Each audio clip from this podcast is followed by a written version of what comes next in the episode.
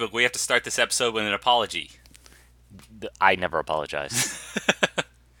That's a that's a good fault. credo in life. Just mm-hmm. nothing's your fault. Yeah.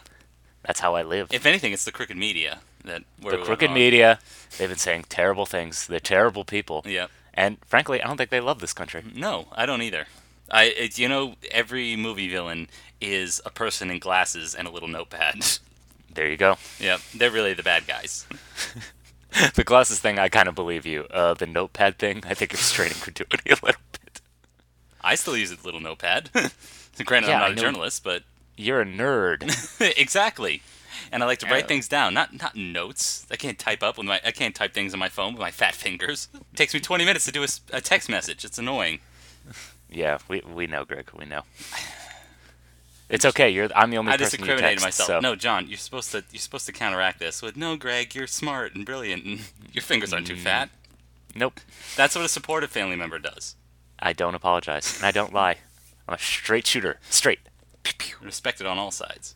Mm-hmm. Ugh. But I guess we should explain. We were on vacation last week, Oh yeah, we had a little family reunion. up in New Hampshire. Yes. It was lovely. Mm-hmm. And it enabled us to get a little special guest on the episode, but we'll save that for later. Yes, we'll save that for later.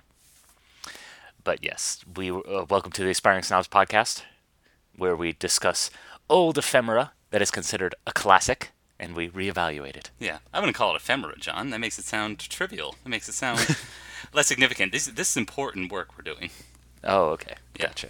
because John, pop culture is so important. It is so important. I Okay, know. guys, this is the most important thing. Yeah.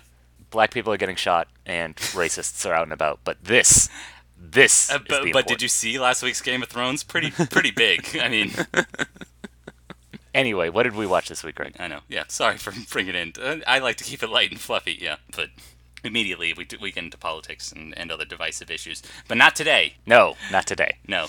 Instead, instead let's let's ensconce to the to the English countryside. let's put on our mortarboards, John. And our boba hats, yes, And we're, scarves. We're fancy boys. boys most fancy. yes, this week we're discussing the 1981 winner for the Best Picture Oscar, Chariots of Fire. And remember those few young men with hope in our hearts and wings on our heels.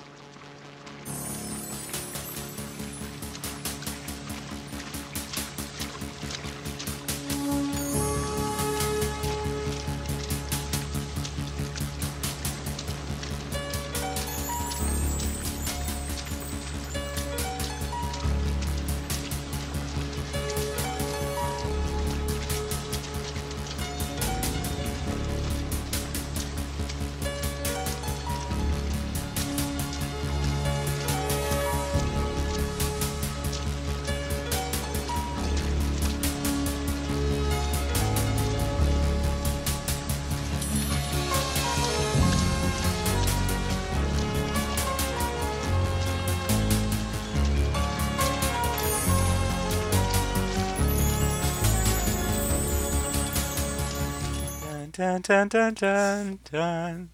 Dun dun dun dun dun. Yeah, it's, right. ama- it's amazing. It's more of a it's more of a score than a movie at this point. Exactly, and uh, that mimetic shot of the gentleman running along the beach mm-hmm. to that you know and uh, okay, okay what uh, all right that is the most famous shot of the movie yes and it doesn't happen until the very end and it is what are you talking about? It happens nothing. in the opening sequence. It's the opening. Oh, credits. the opening sequence. yeah, it bookends the movie, but it has nothing to do with anything. Well, it no, it does. It introduces us to our four main characters. Well, two main characters and other people who listen to them whine and complain. Okay, All that's right. not true. Yeah, that's only only one character does that. All right, Sorry. cards uh, on the. Yeah, cards, Cards on, the, on the table. table. I really love this movie.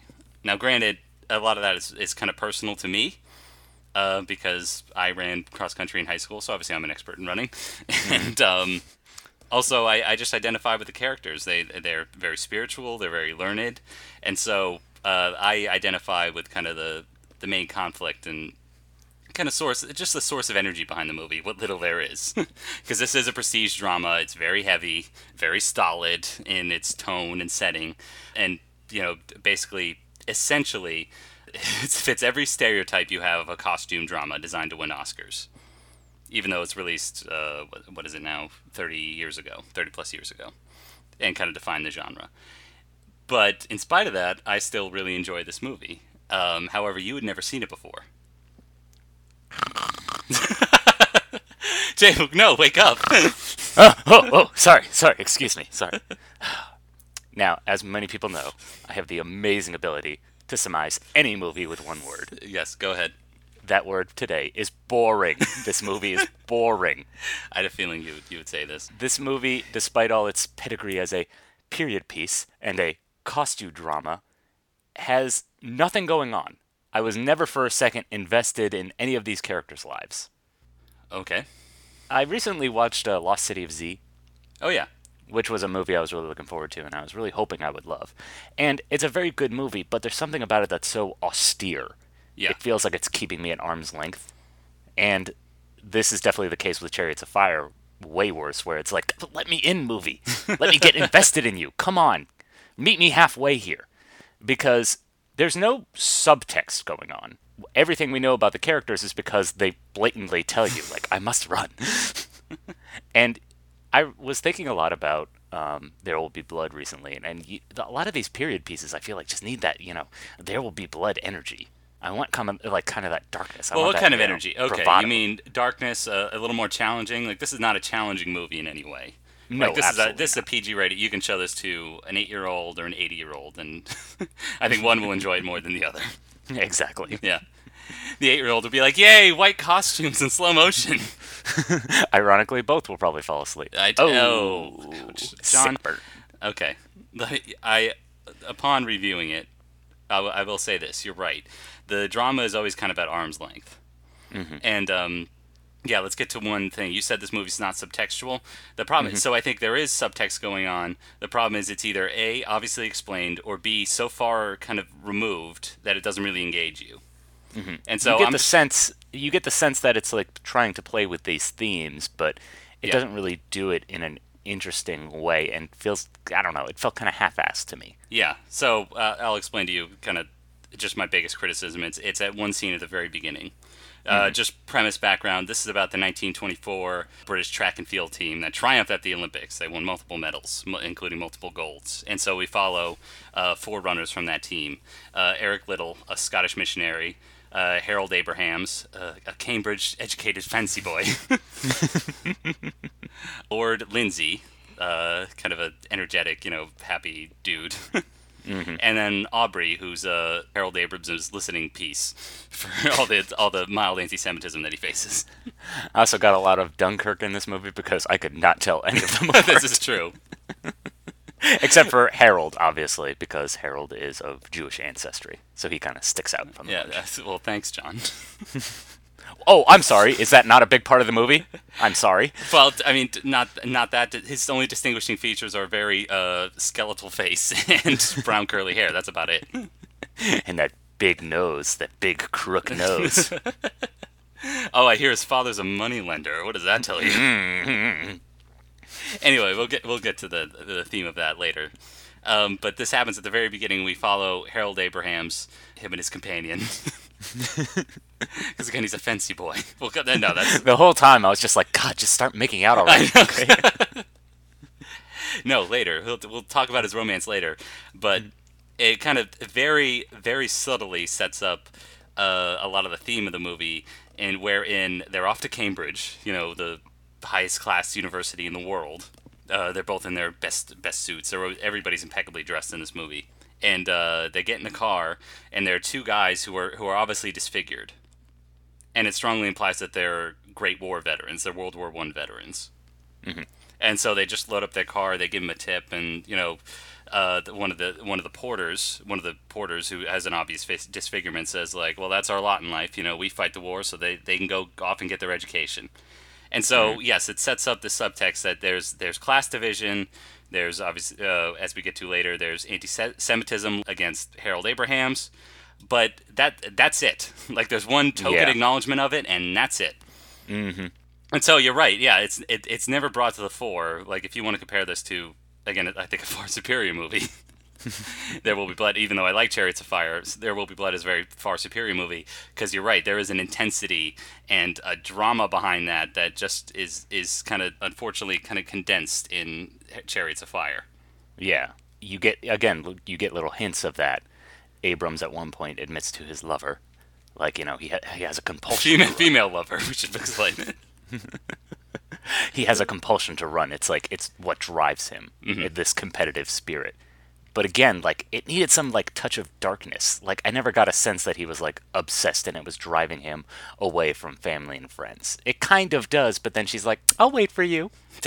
exactly. Like, it's Yeah. not maximized for the drama. Like, I can I can imagine. Okay, this is a nice story. Uh, a Olympic team from England of, of a somewhat diverse set of backgrounds, you know, kind of comes together. They collaborate and they triumph for the gold. Like, that's a nice story. Mm, no, no. I thought it was a why. nice story, but it's not. It's No, not here's maximized why. for dramatic potential. Okay, why is that not good? because all sports movies rely on a certain level of underdoggedness. Okay. How are these people underdogs in any way whatsoever? Well, this is this is another little point where again it's, It's like, oh it's dear, not if we do not get our gold medals, we'll have to return to our manners in the English countryside. yeah, this is where it's not maximized for its potential uh, because, or its dramatic potential because, as as we say, um, even though Harold Abrahams is a is a Cambridge educated, you know, he excels in study and in extracurriculars. He's also a singer. Even even though he does that, he still faces anti-Semitism, which doesn't really prevent. okay, no, yes, that's the thing. They keep bringing up the point that he's of Jewish ancestry. Yeah. and that people always look like are leery towards him because of that. But I can't think of one instance besides maybe the two uh, teachers at Cambridge kind of commenting on the fact that he's Jewish, like kind of far above. Like, Mm-hmm. where did he face any anti-Semitism? It's not like we ever saw him get like turned down for a job. Uh, we saw it when he's moving into his dormitory at Cambridge, and we see it in one meeting with two administrators who who are actually who actually call the meeting because they're worried that he's not an amateur. He's hired a professional coach to train him in Yeah, running. but and- that didn't have anything to do with the fact that he's Jewish. no, but I, well, there's token nods to it. I think. Yeah, I mean there is a little bit of kind of racism in that scene because he mentions the fact that his coach is half Italian and half Arab.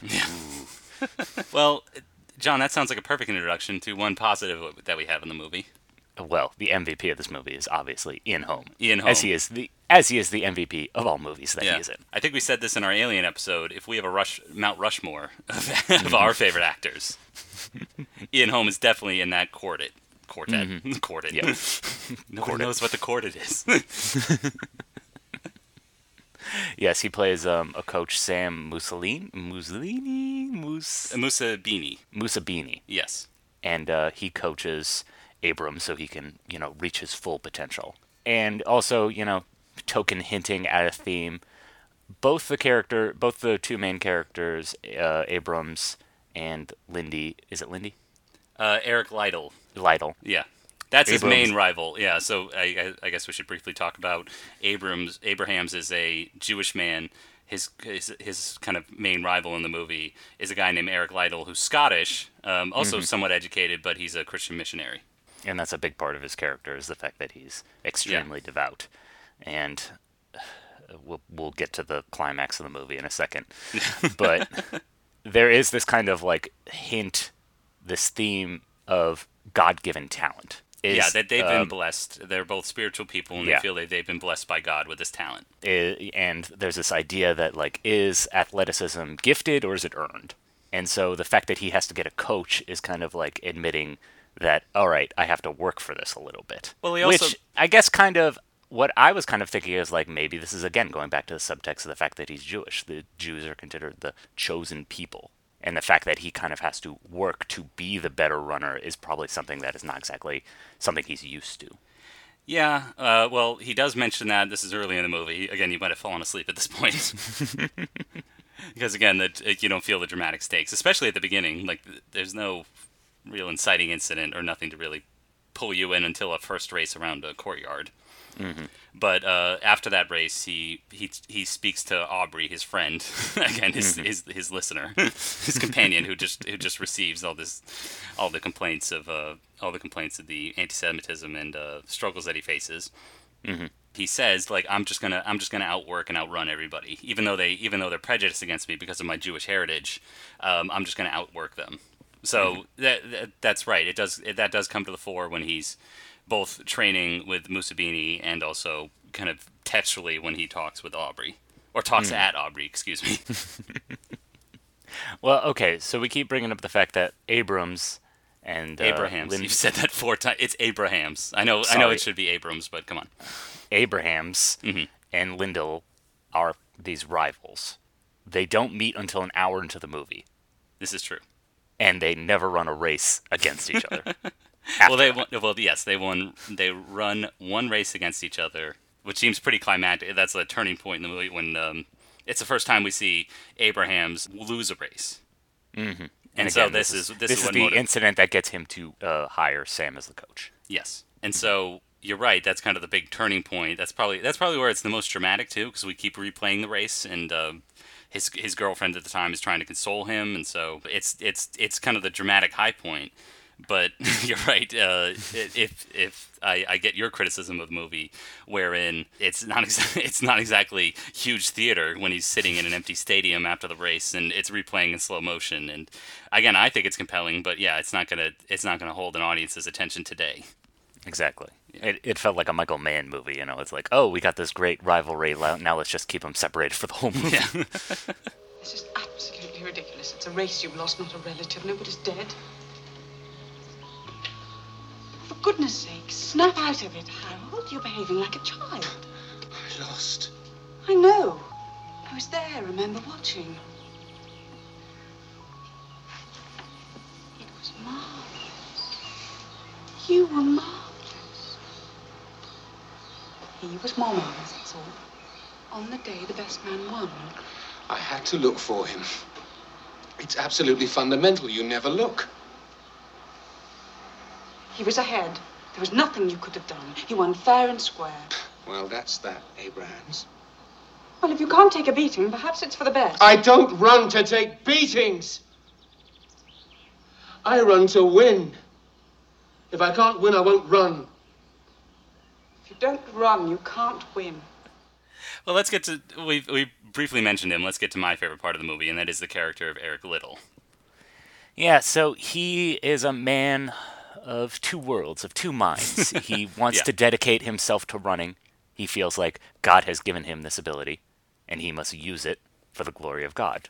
But Mhm. also, he feels called to return to China, his birthplace, because, again, that's where his mission was.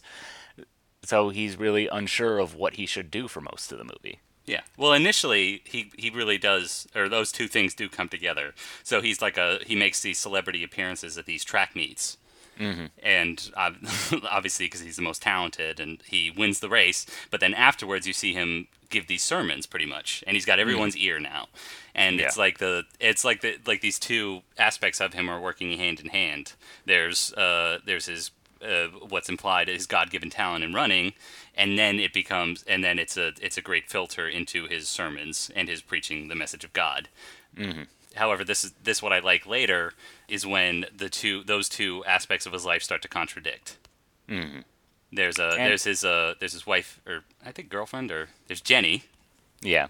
who when Let's he starts girlfriend. when he starts training he, he she excoriates him like you're not giving any time to the mission anymore you're just consumed with your training and um, that's when he delivers his most famous line like uh, god gave me a purpose and that's to be a missionary but he also made me fast and so like when i feel like i'm running like i feel i feel like god is, is pleased by that Mm-hmm. um, so jenny you go do the missionary now you go do the missions now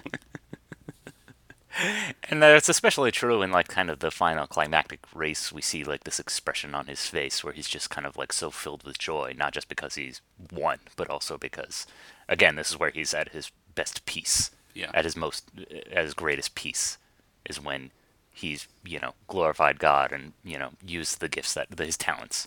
well that it also ties into the other big big dramatic moment Oh hold yes, on, yeah hold on to your guys, seats, the kids. stakes are so high.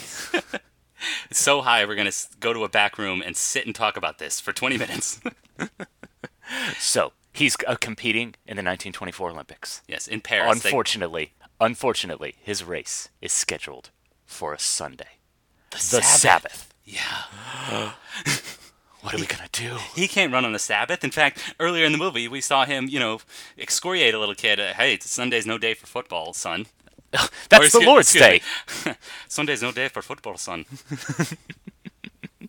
And we get that nice little uh, flashback in case, you know, no child left behind. Hey, okay, it's it's artfully done. Mm. I like I like what Hugh Hudson did with those little with the little editing touches and flashback. I Yes. I actually like that. yes, so for 20 minutes, this is the big dramatic stakes that have been raised. Is he going to run or not? Yes. And then his friend comes in and says, like, I'll run for you. oh, great. Cool. Well, John, it's a great it's great teamwork. They they they reach a compromise. They say it enables Abrahams to run the 100 meter dash solo. Mm-hmm. It enables uh, Eric Liddell to run the 400 meter uh, race solo. Mm. And so, yeah, they come together as a team. And the guy who uh, came with the idea, Lord Lindsay, he uh, gets to win a silver medal in the hurdles. So good for him too. Again, everyone comes together. Yay. So yeah, yeah. So no, it's not exactly the 1980 U.S. hockey team Miracle on Ice. no, mean, the tr- the stakes the are other- not pitched that high. But yeah, and the other weird thing is watching, uh, you know, Olympics take place where there are no black people, and like, true. oh, really? This is the pinnacle of human athletics right here. A bunch Yeah. of white guys from Great Britain. Mm, Yeah. All right. Okay. Yes. Okay. There there are a couple of black faces in there. when you said yeah, you said this is a sports movie and you expected them to be the complete underdogs. Uh, again, the movie only kind of half plays with its dramatic stakes, but it does set up the Uni- the United States and this one runner Schultz as kind of the, the the top, the cream of the, the cream of the crop, the best runners in the world. Um, but even then, they're not pitched as villains, really. No, because Yeah, again, that would be too exciting. Yeah. well, I, I like the little nuance of that. I like uh, before Eric Liddell's big race. Um, Schultz isn't running in the 400 meters like Liddell is, but uh, he goes over to him, shakes his hand. You know, it's a nice little moment of camaraderie. obviously, obviously, I could see you were as compelled by that as I was. I want my sports movies to be very over the top, and I want them very obvious. Okay. This movie barely reaches that. it barely goes into that territory. Okay. I want my Well- villains like Ivan Drago. I want my Clubber Langs. I want. I basically wanted this movie to be Rocky. Okay, I wanted this to be a Rocky movie. Well, Rocky, uh, interestingly enough, also won Best Picture, mm-hmm. and I think that's what that's unfortunately the movie's reputation now is that um, not only is it the the world famous score now, but also that it won Best Picture, and it's not it wasn't necessarily deserved. Mm. Because what the heavy favorite coming into that year was actually a Warren Beatty movie called Reds, and it was about the Soviets back in the day. That was another costume drama. Nah. Well, so the other thing about the score is it instantly dates this movie because there are a lot of synthesizers. Yeah, um, you're right about that. I, that's on second viewing. I see this. This is definitely a product of the '80s, mm-hmm. and that is a synth, in, uh, an electronic synth-infused score. there is, yeah, which I, I actually I still admire and still find extraordinary. The the uh, composer of that piece is is a Greek artist named Van Vangelis. Mhm. Um, I'm not even gonna try to pronounce his last name because it's about 80 syllables and about 400 s's. But anyway, uh, again, he's a really noted composer, and he can't even read music. What? Yeah, he plays all by pitch. All right, amateur hour over here. I guess. I'm sorry, John. You go ahead and play. Ugh. Call me Shania Twain because that ain't impressing me much. what? I think that's hugely impressive. No, because how are we supposed to like? What if I want to play it? Uh, First of all, I don't. I don't have any musical Well, talent again, whatsoever. well, somebody- but I somebody can else- reach. At least I can reach sheet music. no, somebody else like him with perfect pitch kind of records it down. I mean, but he plays it naturally. It's it's. I find it extraordinary that it's got this natural gift in the in the language of music. I actually, I have my doubts, good sir. I have my doubts. I, I say this as somebody who who can't read music or play an instrument, so nor has has anywhere near perfect pitch. So Fair enough. Fair enough. yeah, so I find that extraordinary. But you're right, and also that the final uh, the final titles they this was a product of the '80s too. I was wondering what who who what was the pioneer of this and why it became and why it became tradition for every '80s movie to do this. Or why it became perfunctory, and that's showing the main actors uh, when their name comes up, comes up in the final credits. Um, I mean, That's been something of kind of a relic since like the 19 like 60s or 50s. Like, Okay. I've been, uh, yeah, I'm thinking back to like you know the uh, kind of like early musicals, like you know the Music Man and stuff like that. It's like they would show quick little insert shots uh, of the characters, and then you know as played by. Um, yeah, I don't know why it had a big resurgence in the 80s though. That is kind of interesting that you notice that. Yeah, I think of it more in kind of terms of comedy. I wouldn't. Yeah, I didn't think it was used a lot in dramatics, but you're right. They totally do that in this movie. Yeah, and it's a. um, I forgot that they did that in the final closing moments, and it did remind me of that character Aubrey. it's Yeah. kind of. It's supposed to be a quartet of, of runners here, and one of them is just registers nothing. Exactly. And again, I thought the whole point of the movie was the rivalry between Eric and Harold. Yeah, and that's not. Again, there's no big final race between them. No, exactly. Yeah, and I mean, And an again, that final that final scene of them running on the beach, it's like it's it has no context. Oh yeah, well, It's just kind of like training. a I mean, nice What, what context shot. do you need? I, I don't know. It's just like since that becomes the you know resting image of the whole piece, you'd think it'd have something to do with the story. oh, I see. So Yeah. there's an obvious sensation behind it of having this team of lily white guys in lily white uniforms Mm-hmm. running along the, the cloudy the cloudy shores of England to this inspirational music. Um, Yeah. That's a great sensational, but you're right. It doesn't have any. It doesn't lend any context to the story. It doesn't contribute to the story in any way. No. Um, and so the other while thing, it works on a sensational level, it doesn't work on a contextual or thematic level. and the other thing that bookends the movie is the funeral of Eric, Yes. which doesn't register at all. Yeah, so it's a it's a framework story. I guess we should probably explain what what really begins the movie is the funeral of Eric Liddell, with Mm-hmm. a eulogy delivered by Lord Lindsay. Um, Mm. if, and if there's one aspect of this movie where it doesn't excel, that's the old age makeup. Ex- I think that's why maybe these scenes were so short. yeah, It's just like you're literally at the funeral, like, let me tell you about my friend. Cut back. yeah, Whole movie, cut back to the end of the funeral, like for five seconds, and then dun dun dun dun dun dun. It's Yeah. like it was so superfluous. yeah. It wasn't well. I mean, if I guess they're trying to measure his his his value as a person. I guess. Uh, personally, I would have done that with, let's say, let's let's go to China. Let's see like his actual missionary work there. Let's see the other, uh, if anybody else was inspired by this 1924 team, this 1924 Olympic team. Like, uh, maybe we could see those people. Instead, it's just a kind of like you said. It, yeah, it is a little token and probably unnecessary, but I I, I don't was- know. I mean, I I. I'm coming across like I hated this movie. I still really enjoy this movie, actually, in spite of how stolid it is.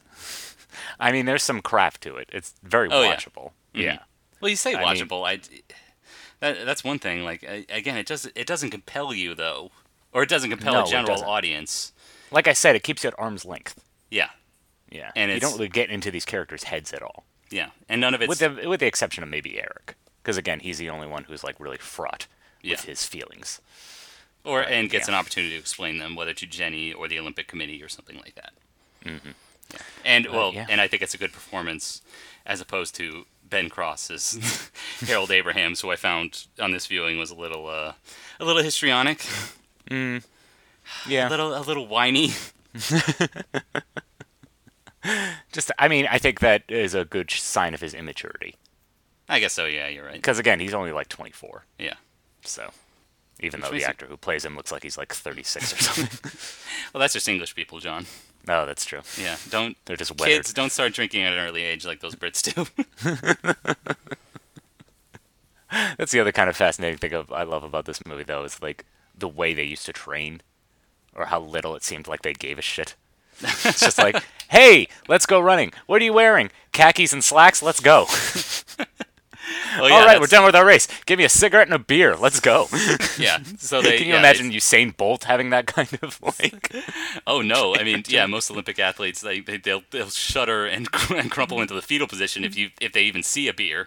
exactly. You're right. You're right about that. But I thought like they're still running 10 second 100 meter dashes. I guess that's like true. they're fa- they're faster than us. Fair point. Fair point. I guess uh, who are we to judge? I know. Actually, while we're speaking of credits, I, I just wanted to pull out this piece of 90s ephemera, John. Mm-hmm. Uh, upon rewatching it this time, I noticed in the opening credits the name a name comes up, Dodi Fayed. Okay. You you don't remember Dodi Fayed? No. He had an affair with Princess Diana and died in the same car crash that she did. oh. What did he do in the movie? He was an executive producer. I, I looked him up. I was I was stunned by that. I was I looked looked at the name in the credits. I'm like Dodi Fayed, Oh. the guy who died in the car crash with Princess Di, and then um, it turns out he came from a rich family in Egypt. He he inherited a bunch of money and then became an executive producer on a bunch of films, including this one. Wait a minute, you're telling me that this movie was produced by rich people with connections. Yes, John, I, I know it's stunning, but yes, it, it turns out there is some nepotism in Hollywood. Again, this was the ultimate underdog story, and I feel like this just undermines it completely. In any event, I. sorry, sorry for that little detour back into 1997. Dream of Well, so the reason- alive on this podcast. sorry, go ahead. The reason why we did this movie yeah, is because it was recommended to us from our father, Paul Mantell. Yeah. Well, don't give us full And- names. Why not? They know our full names. Nice. Well, not, not explicitly. Anyway, And uh, now, having seen it, I'll have to ask him why he loves this movie so much. So let's go to that, shall we? Transition sound, transition sound, transition sound. All right. So first of all, we're talking about a 1981 uh, sports classic, Okay. uh, um, "Chariots of Fire," Mhm. um, with um, a phenomenal story. Uh, it could have been a documentary um, about a famous British runner, Eric Liddell, and uh, his Jewish counterpart, um, Harold Abraham Mm-hmm. uh, set in the uh, late uh, 19 teens uh, through 1924, and it follows their life. Okay. Um, but very different upbringings. Yeah. Well, okay. Not kind of. But all right, here's the thing. And you hit the nail right on the head. This is a sports movie. And what is the most important aspect of any sports movie? The characters, the commentary. I don't think you can pigeonhole it like that. Uh, well, okay. It's the fact that they have to be underdogs. And okay. these guys So, aren't underdogs. uh, So Harold I was never invested. Jewish, okay. Okay. and in a, in a in a British Christian society, Mhm. um, where he, he felt, you know, in that scene in the dormitory room, where he felt, uh, he even described what he felt. He felt the glance Oh. and you know the smug look, and and Eric Liddell was a missionary's kid uh, in Scotland who couldn't train on Sundays. I guess. He was a former rugby player. Um, um, now, while his parents were missionaries, he did stay in Scotland with his brother and sister and go to school. Mm-hmm. So you could say he had some level of educational privilege because uh, he did go to great schools. Um, and, and the records show, just for the record, uh, he was a very um, good scholar and a great athlete. Mm-hmm. Um, but he was not well known. He was in northern Scotland for crying out loud, not in the um, in the Tony areas of London and Cambridge. So it was a great sports movie because it showed uh, their different approaches to how they trained.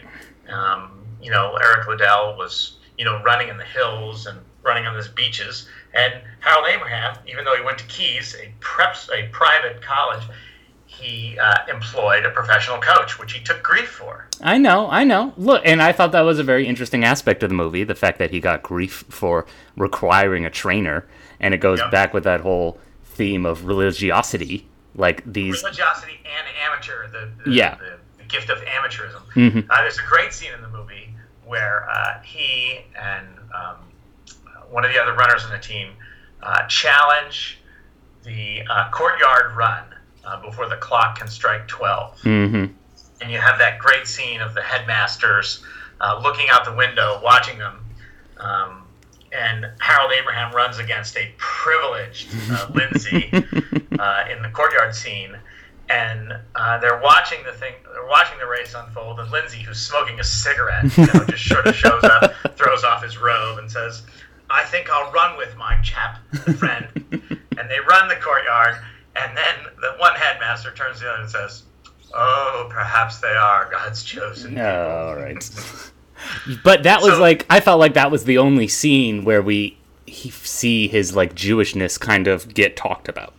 Yeah, maybe he gets a few glances, but it's not like he gets turned down for any remember, yeah, jobs. it was a it was a great scene because he says, um, uh, "What do you know about him?" He says, "Well, he's Jewish," Mm-hmm. and he says, um, "And his father is a financier." Financier. He says, "What do you think that means?" He goes, well, "I suppose he lends money." so there's almost an ignorance about what his father does because it's the dirty business of money. right? Exactly. Yeah.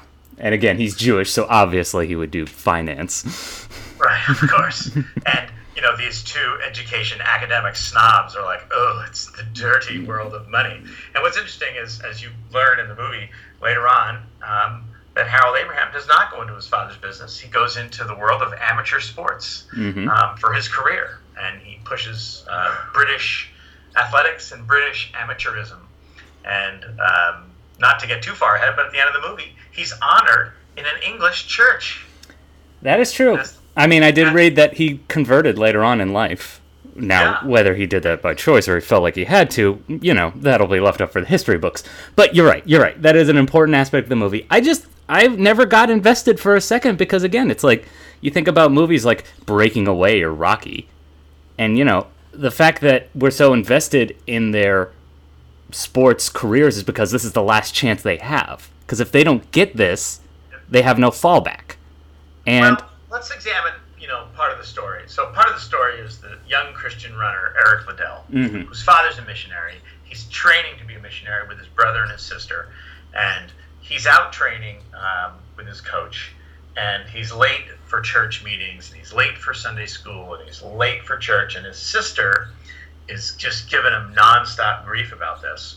And and you know, one of the most poignant movies points of the movie is when Eric Liddell has to take his sister for a walk to say, Jenny, don't frighten yourself. and he explains what his um, what his calling is and how he feels God's purpose when he runs. And to me, that is a turning point in the movie because he says that he's made a decision to become a missionary, but first he wants to run in the Olympic Games. okay. So, and and even his coach, who's talking to Eric's brother, says um, what a great witness he is because he's a strong Christian. He's not one of these wimpy, you know, Bible thumpers. Um, and that's a great. That's another great little scene. So I think the character development is great in it because here, here you have this guy who, in you know, early 20th century England um, would have been viewed as a wimpy, wimpy Christian. And even the coach and his brother says it's nice for you to be seen as a strong Christian, you know. Hmm. And they're really meaning physically strong, but he's spiritually strong too because that gets put to the test as he goes on his way to the Olympic Games and finds out that his trials might be on a Sunday. That's true. That is You know? true. And they're on a boat. Mm. You know, they're on a boat crossing the English Channel going to Paris, and his faith is put to the test, at least how he views his faith, which is, I keep the Sabbath holy, and I do not run on Sundays. And that's when the heat's on. Mm. So, great, great scene in the movie. Okay, you're right. No, it's it's got a few it's got a few great scenes. I get that, but overall, I felt like it was a little middling. That's all. Middling? I thought it was middling. I thought it was middling. Okay. I thought it was handsome, but again, like because it's hard to get invested when because I thought the idea of the movie and what they were playing around with was the rivalry between our two main characters, which is Abraham's and uh, Liddell. I thought it was going to be about their kind of rivalry and their relationship, but they don't really interact much in the movie. Well, there's that.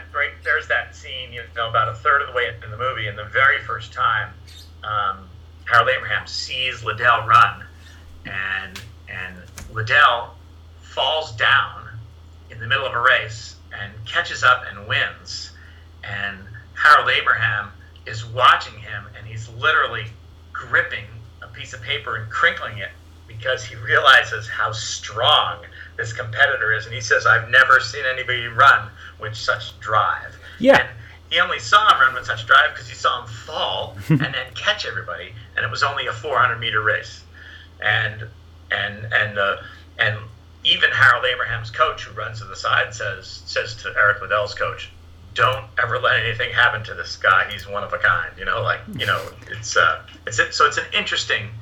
Um, I yeah, I thought that scene was fine, Interchange. but I needed more of that. I wanted more, you know? Like I Yeah. really wanted I mean this movie is like 2 hours long. We only get one scene like that? Come on. We needed more scenes like that.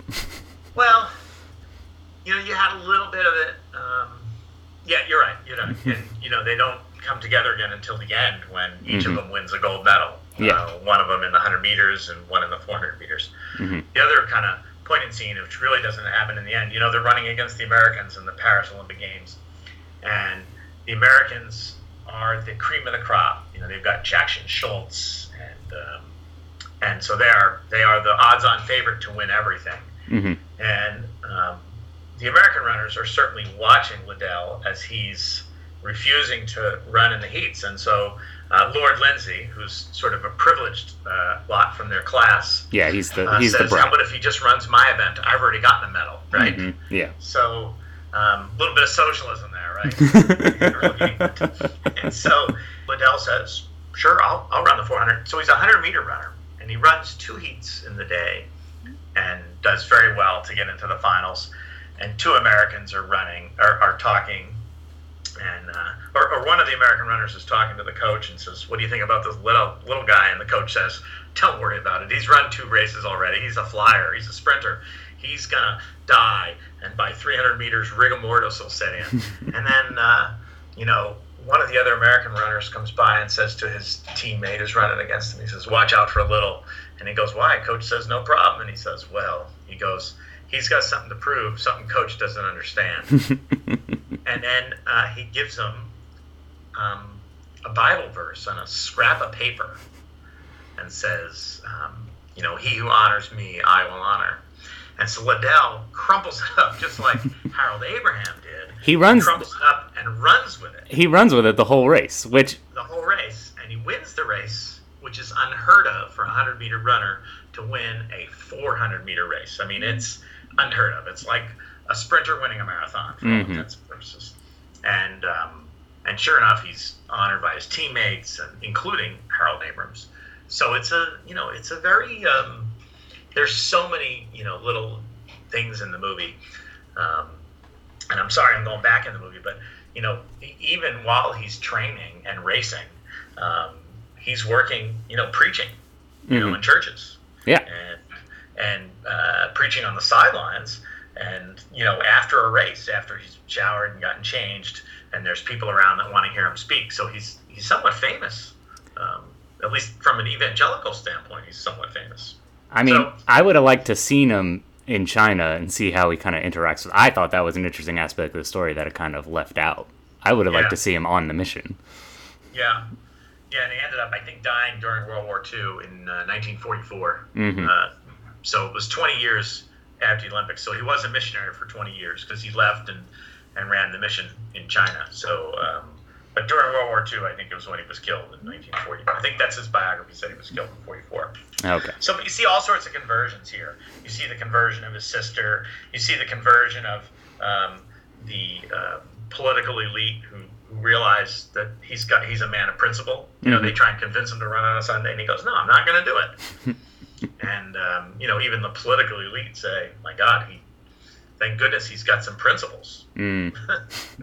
so uh, he even he even there's lots of conversions going on, um, and that's based on his character. Well, even Abraham's converts because he thinks he doesn't need a trainer, and he eventually acquiesces to that.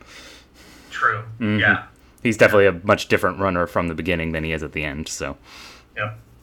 They played up his love interest as well. I'm trying to remember her name. What was her name again? I I can't remember. She was the opera singer. She was singing. Yeah, uh, and, they uh, he sees her when they're uh, singing. They're at a performance of the Mikado. So Right, and of course he gets her, and all of his friends say, "Oh, it figures he gets her." Right. um, Sybil. Her name is Sybil. that's right, Sybil. And uh, you know, and she's a, quite a famous singer. Mhm. And uh, to to the point when they do go out on a date and go out to dinner, um, you know, everybody applauds when she walks into the restaurant. hmm Bravo, bravo. Uh, right, right, right. So uh, it is it is kind of an interesting, uh, you know, uh, place where she uh, has a date, you know, with him, at a at a dinner date. So Yeah. No, I mean, there's a lot of good aspects to the movie. I think it could have just used a little more focus.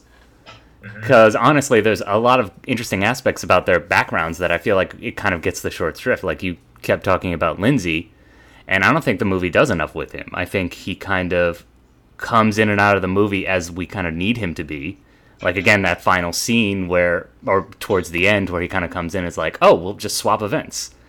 And you know, we do get that great scene where we see him practicing the hurdles, and he places little champagne glasses on all the hurdles. And if one if one splashes, then he knows he's done a bad job. But you know, he's also kind of boring. He's he's definitely the most privileged, and he is the most kind of cocky, and doesn't really need to learn anything. I don't think he learns anything. He doesn't go through any kind of transformation. The, uh, then there's the steeplechase runner who is uh, Abraham's roommate, Aubrey Montague. Mm-hmm. And, you know, even um, Harold Abraham describes him, Aubrey, you're my most complete man. You're so content, right? Remember when they're sitting in the dorm room? Yeah. He's almost like in awe that his roommate is so content. How is it that this man can be so content? And he falls during the hurdle, uh, during the steeplechase, and he's all muddy. And you know he doesn't finish in the medals. He finishes in the middle. So he's every man. He's all of us, right? Mhm. None of us win an Olympic gold medal. But Aubrey is the working class guy who goes to Caius, um, you know, this great school, Mhm. and and he's just like you and me. He's everybody. Unlike Lord Lindsay, who again he has the servant put the Mhm. glasses on the hurdles while he's working out, right? hmm It's beautiful lawn, right? There's horses in the background. Herbert's father's trying out a bicycle, and he goes, he has that snip line. He goes, I don't know if father will ever learn to ride that thing. I mean, he has a driver for crying out loud at this at this period in time. right? No, it's a great, it's a great, uh, it's a great scene. So, um, you know, so when I think of conversions, when you think about Eric Liddell's purpose in life, his his job as a missionary was to convert people, and I thought you saw a lot of conversions in the movie. Um, even uh, Harold Abraham converting to being a more complete uh, person when he uh, gets Sybil, the opera singer, as a girlfriend, and and she sort of chides him because he's he's kind of a sore loser. When he loses, uh, he's kind of a sore loser. So he learns how to be a good winner too. Yeah, I- yeah. So- Again, I wish the movie did more with, more with that because you could tell that there's this underlying theme that Abrahams runs because he has this obsession and he needs to do it. And you kind of get that sense that he's pushing Sybil away, but it doesn't really come to anything because she still, you know, she still stays, she still dotes around him, and I don't know, I just, I don't know, maybe I'm expecting too much. and I don't know the name of the actress, but she was uh, she was a she was a great actress. Um, and then of course, you know, you don't hear much. You know, the the, the cast as they cast this movies, um, other than John Gielgud, uh, who plays the master, one of the headmasters. Um, this is for the most part um, first first films for a lot of these British actors, um, and and you know you don't see much of them. Well, Ian Holmes in the movie he plays uh, he plays Coach Mussabini. oh, yeah. Um, so you don't see a lot. Brad Davis was in the movie. He plays an American runner. Uh, Dennis Christopher, who was in, who was the lead character in Breaking Away, he's in the movie. Mhm. So um, a bunch of really, I don't want to say no-name actors, but you know, new, young, fresh actors. Um, uh, the, the guy that played Lord Lindsay, was his very first film. I saw an interview with him, and uh, it was his very first film. And he said the worst part of making the film was all the running he had to do. he said the director would go, "All right, do it again, do it again." So um, he said it was very tiring, but he said he was in the best shape of his life after the movie. Well, they all look they all look great in slow motion, so. That's right. Anything can look good in slow motion. so again, I'm surprised you didn't like the music because I thought the music, you know, had to blend in with the time. I guess with I thought it. I thought it dated. it was motion. Well, no, You know, had- I maybe if the movie fit the and again we get a lot of Gilbert and Sullivan in this movie. Maybe if the score matched the 1920s kind of setting instead of the current 1980s, even though we do get a little flashback scene, uh, or the whole movie is kind of a flashback in and of itself. I feel like it would have been more time appropriate if the music reflected the current era instead of the era it, the movie was coming out in. Right. Mm-hmm. Right. Yeah. Because I, think the it kind of dates it when it does that. Yeah. I think um, I don't remember who it was up against in 1981, but I think Hugh Hudson could have won uh, Best Director because of all the different aspects of the movie and the you know it's and I do think it's a timeless movie because you know it, it goes back to a, it's a historical movie. Um, I don't think they took a lot of license.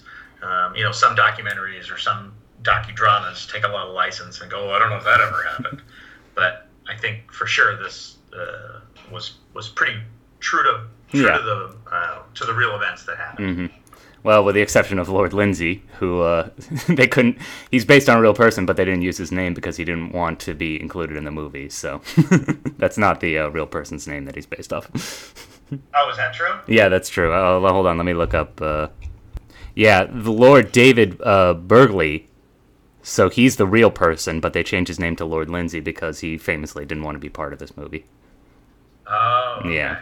That I did not know. I think he ended up regretting it because he saw the final product and he was like, "Oh, this is a really good movie." yeah. Right. All right. well, I'm glad you like it, Dad. That's what's important. Well, you know, again, it's uh, it's it's a it's you know it, it does fall under a sports movie Mhm. because it involves it involves a, a great the great sport of running I know. and um, so and you know unlike many you know many sports movies involve the underdog Mhm. um, you know kevin costner was an underdog in um, uh, field of dreams Mhm. don't build this field you know he's got his banker telling him you're going to foreclose on your property Yeah. and you know he's so you know that's an that's got an underdog but in many ways you know abrams was an underdog because he was jewish and liddell was an underdog because he was a devout christian Mm. um, so I do think there's an underdog aspect to it. Okay. And the fact that they come from such differing parts of the faith community, um, I think makes it makes the contrast and the conversions later on Mhm. uh, all the more poignant. All right. You So- you raised some very good points, Father. Every once in a while, I get one or two.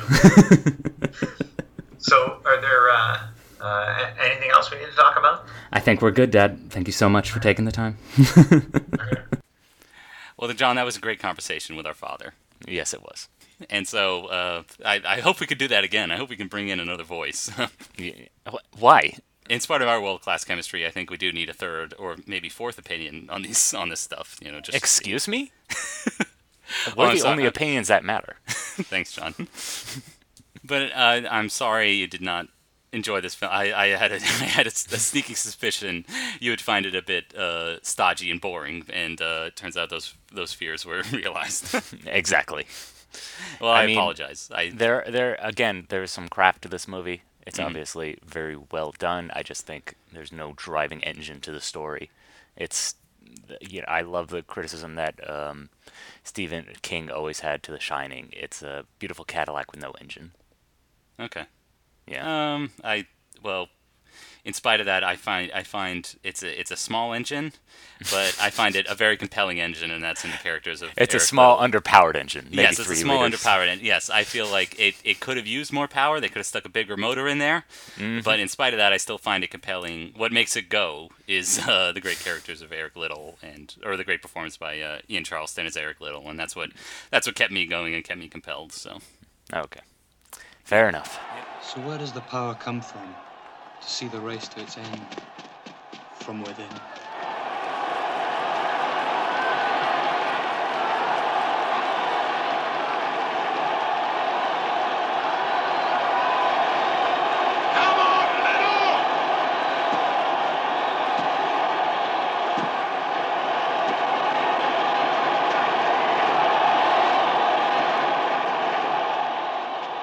Jenny, I believe God made me for a purpose. But He also made me fast. And when I run, I feel His pleasure.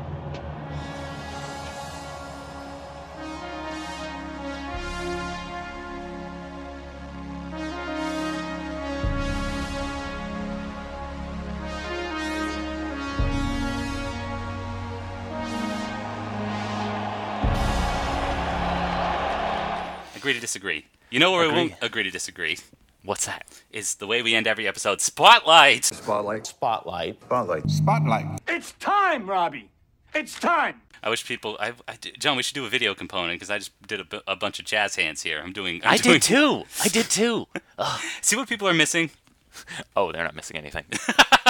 I'm I'm in my underwear right now. I, I hope no no cameras are on me. This is embarrassing. Let's get our minds off that image. John, what do you have for spotlight?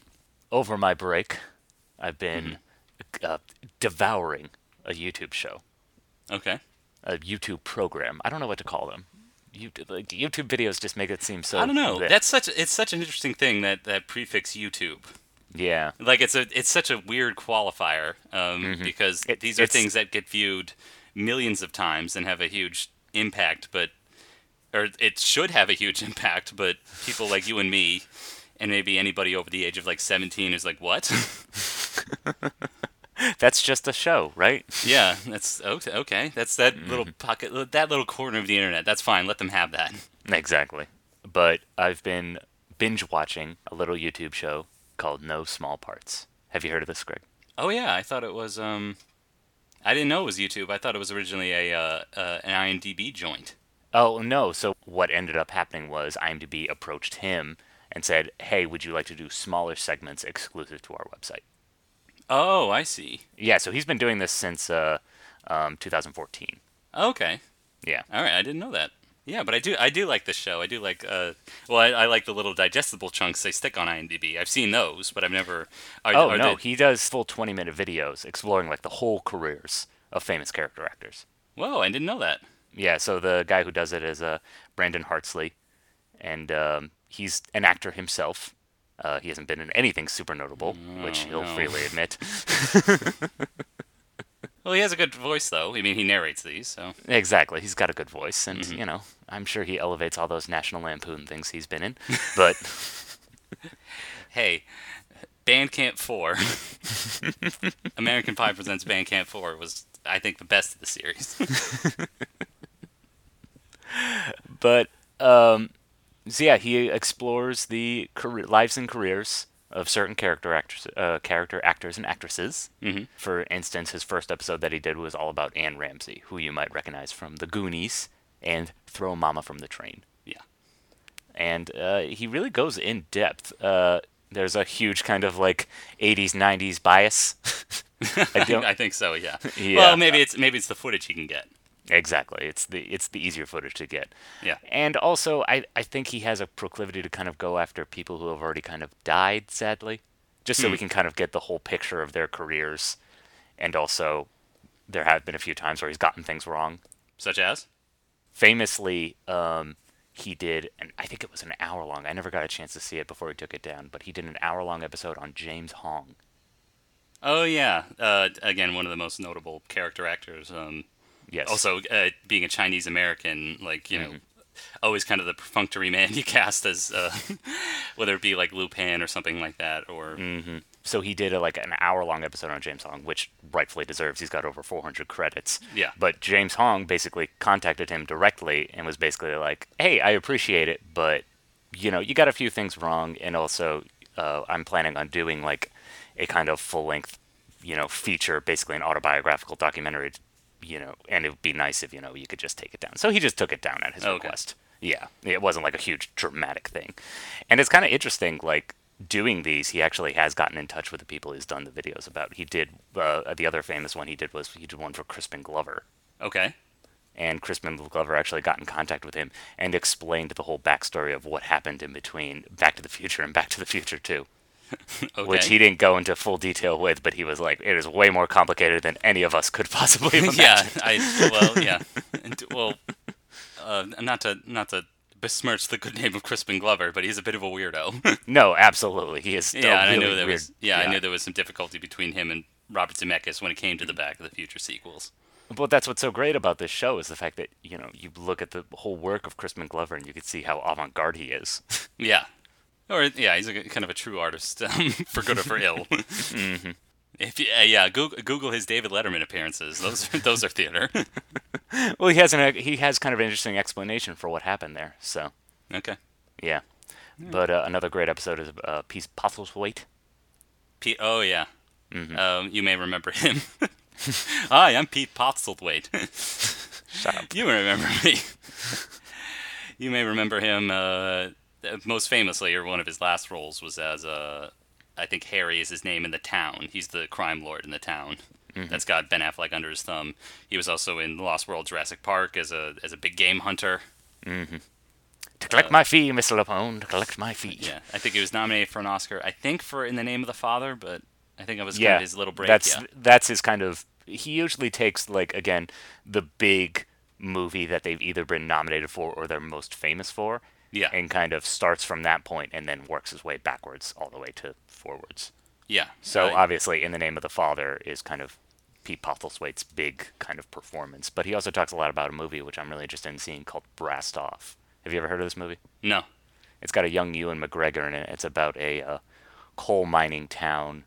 It was, they basically agreed to kind of shut down the mine because again, it's not really profitable, and so kind of as a as a way to kind of lift their spirits, they start a brass band. And Pete Okay. Postlethwaite plays the uh, you know conductor, Okay. and he's So got a nice uh, he's got a great uh, north north brogue crop also crop.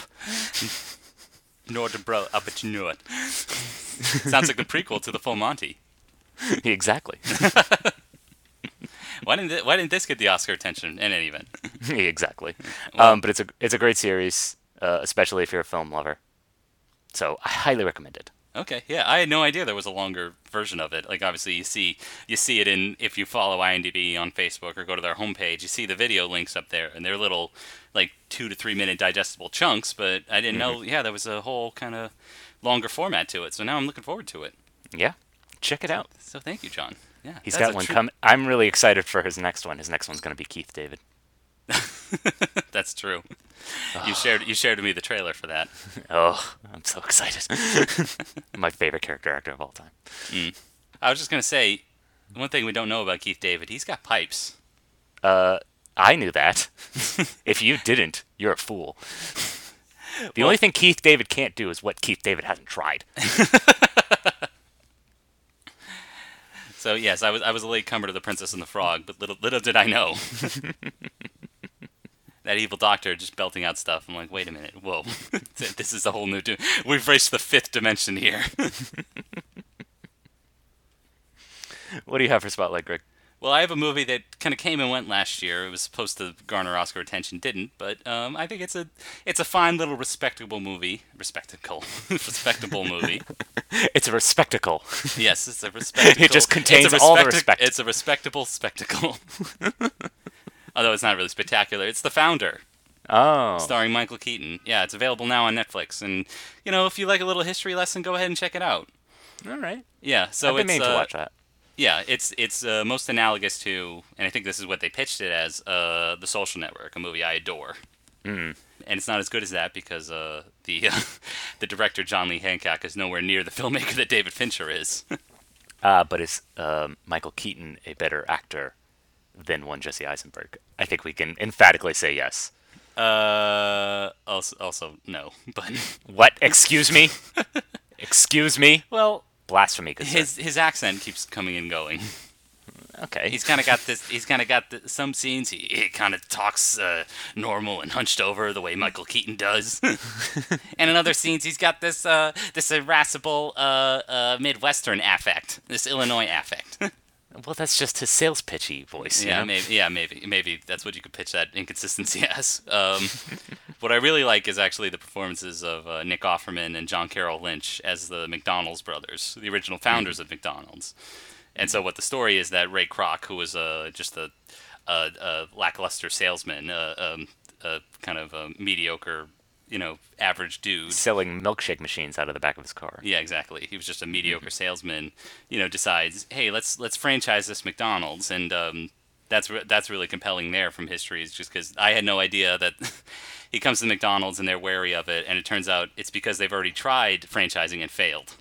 Uh, Yeah, and so um, through his sheer moxie. Um, Ray Kroc is able to franchise this idea all around the Midwest, uh, much to the chagrin of and uh, consolidating power behind it, and so much of the chagrin of the McDonald's brothers. And so again, maybe maybe not the most uh, like Chariots of Fire, not the most dramatic movie in the world. Um, John Lee Hancock seems allergic to setting setting the camera at a different angle other than straight on. you know, if you knew, like, if he knows, like, high angle and low angle, that, like, kind of enhances the drama slightly. I suppose, especially if you've got those golden arches, you need to point up to those golden arches. Yeah, absolutely. Instead, instead we just see everything flat, flat and wide. It goes with the whole Midwestern aesthetic. Yeah. Just flat.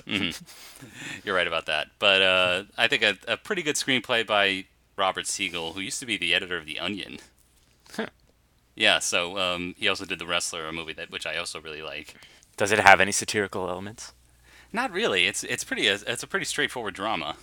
No. Yeah, so I was hoping for, you know, those great lines like, this McDonald's, you'll never see it anywhere else. this thing will be closed in two months. You bet my eye. yeah. Well, I think uh, there is, and that's the that's the decision to uh, do powdered milkshakes with no actual milk in them. Uh, Yeah. And that's a little title card that comes up at the very end. I think in like 2000, in 2014, McDonald's actually went back to putting milk in their milkshakes. great. so it's it's an interesting little history lesson. Okay. Yeah, and you know, just a great cast. Uh, they all do a pretty good job. I, I, again, in spite of Michael Keaton's uh, kind of strange central performance, but you know, I'd I'd give it a thumbs up. Okay. Trademark. Ebert Corporation. Ebert Corporation. I don't know whatever I don't know whatever his holdings is now that he's passed sadly passed away, but it is trademarked, Jon. Just just be careful that those thumbs are trademarked. Okay. Yep. Fine. Well, they're decom- decomposing now. Nice. You brought it up, not me. I do. Uh, Roger Ebert is a national treasure. I apologize. I- On that cheery note, social media. you can reach out to us on Twitter, start following us, and then you can like our Facebook page, the Aspiring Snobs Podcast Facebook page. yes. Also, we're available on nearly every podcasting platform, whether it be Apple Podcasts, Stitcher, SoundCloud. Uh, we might be on available on the radio if we can pirate on a signal or two. We keep trying. It's Yes. difficult. I know it's hard. Technology is so hard. It is, especially antiquated, like like AM waves. Speaking of antiquated technology, you could always email us at aspiring Uh, at gmail.com. Excuse me. Just use your hunt and peck and go, dear podcasters, I enjoyed your program. Thank you for all the joy you give. Stop. Love, love, Grandma. Stop.